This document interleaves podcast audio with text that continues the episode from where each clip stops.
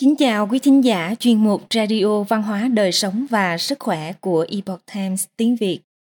Hôm nay, chúng tôi hân hạnh gửi đến quý vị bài viết có nhan đề Nghệ thuật trở nên rực rỡ nhờ tín ngưỡng và đạo đức phần 1 Bài do dịch giả Minh Phương chuyển ngữ từ bản gốc thuộc về công ty nghệ thuật biểu diễn San Yun. Mời quý vị cùng lắng nghe.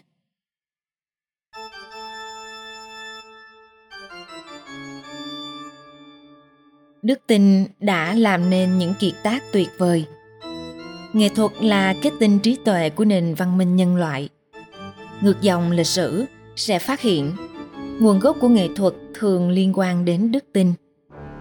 Khi con người trào dâng những tư tưởng cảm xúc quá mạnh mẽ, họ sẽ biểu hiện nó ra bằng ca khúc, hội họa hoặc vũ đạo. Vào thời cổ đại, lòng thành kính các vị thần của con người – vượt trên tất cả những tâm tư, tình cảm khác. Vậy nên, khi bắt đầu bất kỳ loại hình thức nghệ thuật nào, người ta thường thấy những tác phẩm được tạo ra đều là mô tả thế giới thiên quốc của thần phật.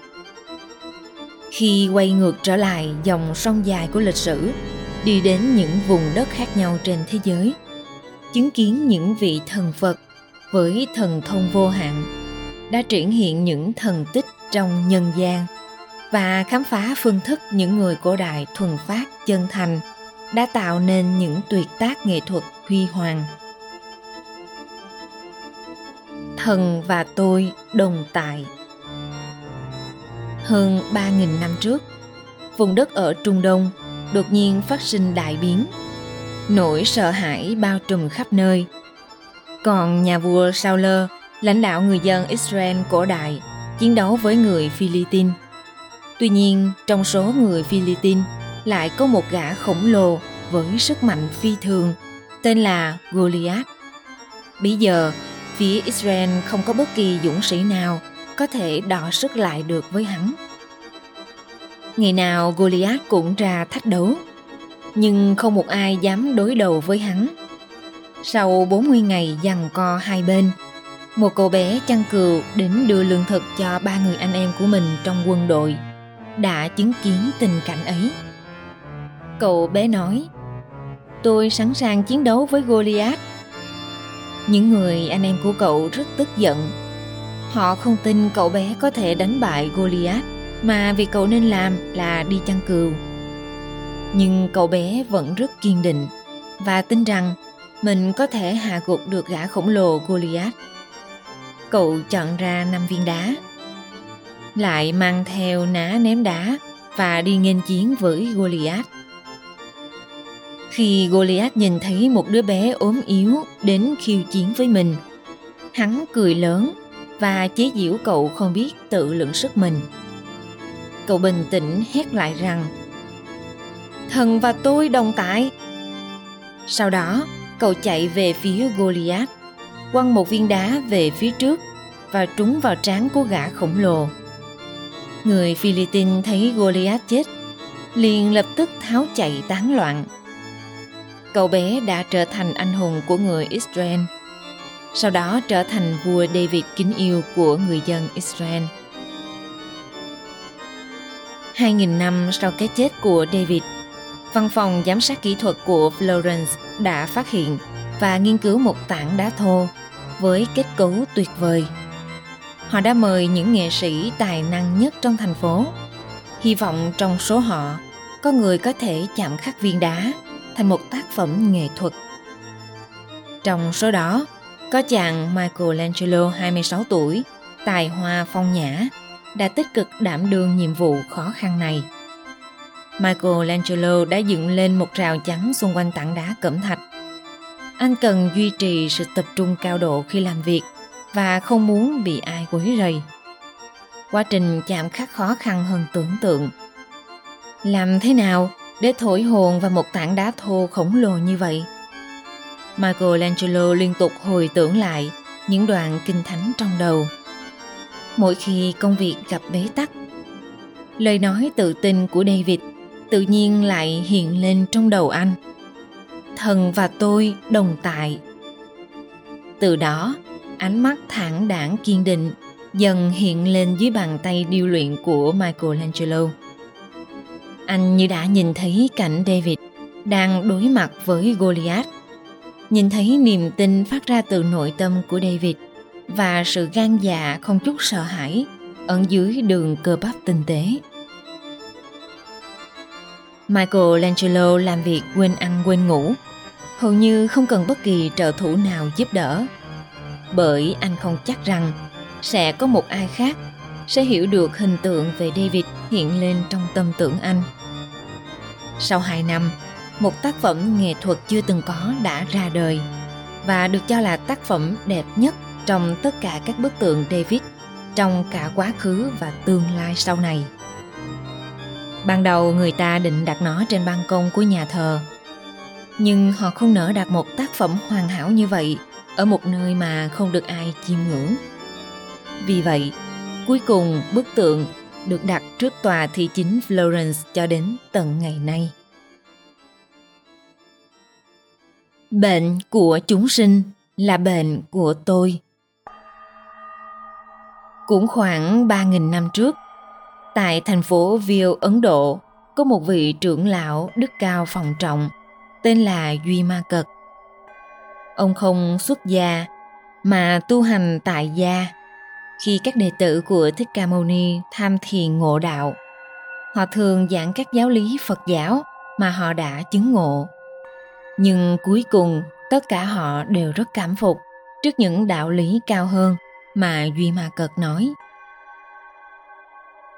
Duy Ma Cật rất am hiểu về những huyền diệu của thần thông và thiên nhãn, có thể giải thích rõ ràng yếu nghĩa của việc tòa thiền và giới luật. Ông còn am hiểu tường tận về ý nghĩa chân chính của không, đồng thời có thể dùng ngôn ngữ thích hợp nhất để biểu đạt và khai thị những chỗ mê khó giải trong tâm tính của chúng đệ tử của Phật Thích Ca Mâu Ni. Tuy nhiên vào một ngày nọ, Duy Ma Cật đột ngột ngã bệnh. Thích Ca Mâu Ni phải văn thù Bồ Tát đến thăm. Khi đến nơi ở của Duy Ma Cật, văn thù Bồ Tát đã hỏi Việc tu hành của Ngài chẳng phải rất thành công sao? Người tu hành thành công sao có thể mắc bệnh được? Duy Ma Cật nghe vậy thì đáp rằng Căn bệnh này của tôi đã có từ rất lâu rồi. Căn nguyên của bệnh bắt nguồn từ chấp trước si ái. Tôi thấy rằng chúng sinh đều vì cố chấp vào si ái mà sinh ra khổ nạn. Khổ nạn của chúng sinh đã trở thành bệnh của tôi. Nếu một ngày chúng sinh được giải thoát khỏi khổ nạn ấy, thì bệnh của tôi mới lành lại được. Văn thù Bồ Tát nghe xong, liền có được sở ngộ. Sau đó, Duy Ma Cật đã giải thích cho văn thù Bồ Tát hàm nghĩa của không và bất nhị pháp môn. Hai người đàm luận say sưa. Văn thù Bồ Tát nhập tâm lắng nghe. Nhưng đương khi muốn tiếp tục tìm tòi những đạo lý cao thâm hơn, giúp văn thù Bồ Tát ở trong tĩnh lặng mà ngộ được Phật lý. Bầu trời bỗng đổ mưa hoa Câu chuyện được ghi chép trong cuốn Duy Ma Cật Kinh. Sau khi truyền vào Trung Nguyên thì được dịch sang Hoa ngữ. Nhờ đó, cuộc đối thoại của hai vị hành giả cảm động lòng người và tinh thần đại từ bi, xả thân vì người khác đã được phổ cập trong tư tưởng văn hóa hoa hạ. Một số người bắt đầu vẽ chân dung của Duy Ma Cật, trong đó có Cố Khải Chi, một trong những họa gia hàng đầu trong lịch sử Trung Quốc. Vào năm Hưng Ninh thứ hai Triệu Đông Tấn, chàng thiếu niên Cố Khải Chi bấy giờ còn chưa thành danh. Biết được thành Kim Lăng đang quyên góp tiền xây chùa Ngõa Quan Tự. Tuy nhiên, không một vị đại quan nào của thành Kinh Lăng chịu quyên góp số tiền vượt quá 10 vạn. Thế là ông đã phát nguyện quyên tặng trăm vạn tiền cho chùa Ngõa Quan – Cổ Khải Chi nói với các hòa thượng trong chùa rằng Xin các ngài hãy chuẩn bị một bức tường để tôi vẽ. Sau đó, Cố Khải Chi đã bế quan trong một tháng và tập trung toàn bộ tinh lực vào việc vẽ tranh.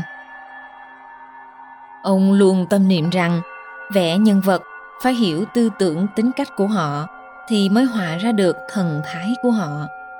Điều tối quan trọng trong vẽ tranh chính là thần thái. Mà một trong những bước quan trọng để vẽ ra được thần thái đó chính là điểm nhãn. Nhưng điểm nhãn ấy lại không thể tùy tiện mà vẽ. Bởi vì một khi đôi mắt được vẽ ra thì bức chân dung ấy sẽ có linh hồn. Vì vậy khi ông vẽ, điểm nhãn luôn là phần sau cùng, hoặc rất lâu sau đó mới vẽ. Khi ấy, ông vô cùng thận trọng vì e sợ rằng nếu như vẽ điểm nhãn không khéo thì bức chân dung sẽ có một linh hồn bất thuần bất chính. Đặc biệt, đây lại là vẽ chân dung của Duy Ma Cật. Vì Cố Khải Chi đã thuộc lầu những câu thoại trong Duy Ma Cật Kinh, lại thêm những lĩnh hội cá nhân về những vật lý mà Duy Ma Cật giảng, nên ông rất tự tin khi tiến hành hoàn thiện điểm nhãn cho bức chân dung.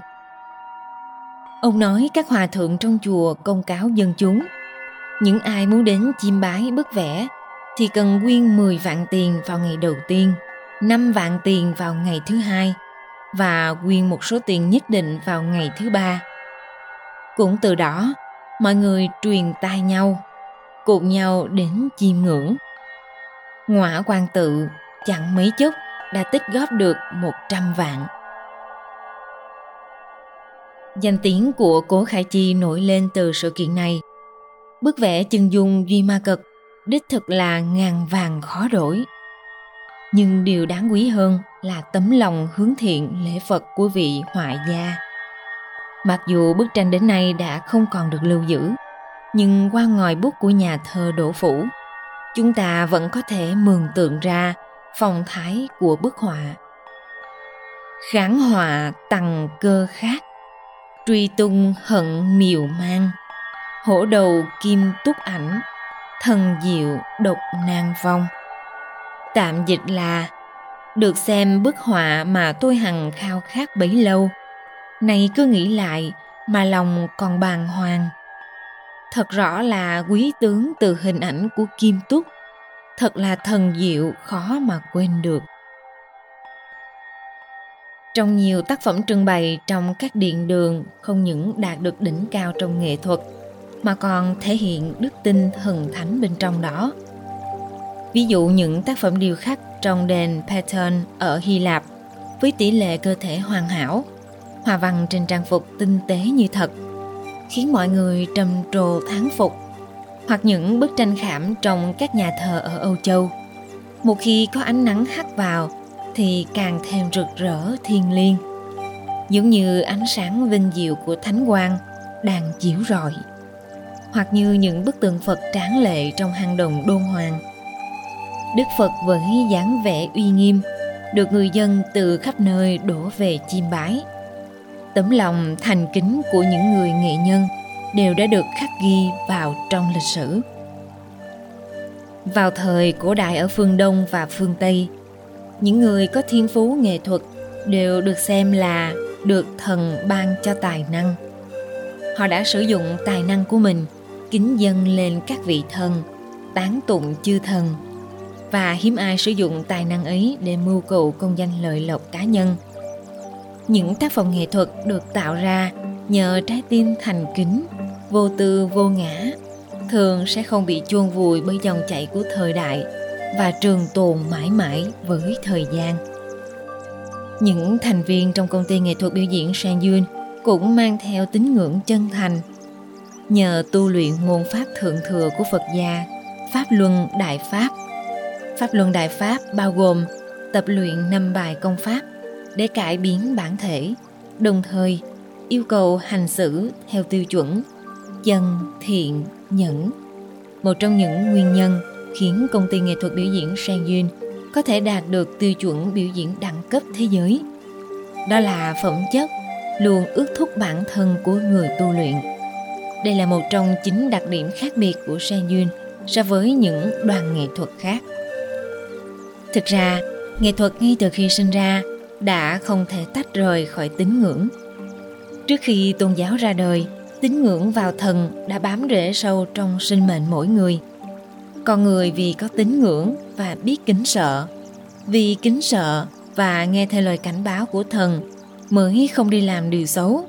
Từ đó được phúc báo và vinh diệu. Khi người nghệ sĩ có phẩm chất đạo đức cao thượng và luôn ước thúc bản thân theo chuẩn tắc, thì những tác phẩm mà họ sáng tác ra cũng sẽ lan tỏa sức mạnh tinh thần quan diệu thuần chính, dễ dàng cảm hóa và lay động lòng người. Quý thính giả thân mến, chuyên mục radio văn hóa đời sống và sức khỏe của epoch times tiếng việt đến đây là hết. Để đọc các bài viết khác của chúng tôi, quý vị có thể truy cập vào trang web epochtimesviet com. Cảm ơn quý vị đã lắng nghe, quan tâm và ghi danh theo dõi kênh. Mến chào tạm biệt và hẹn gặp lại quý vị trong chương trình lần sau. Kính chúc mọi điều bình an và tốt lành tới quý vị cùng người thân.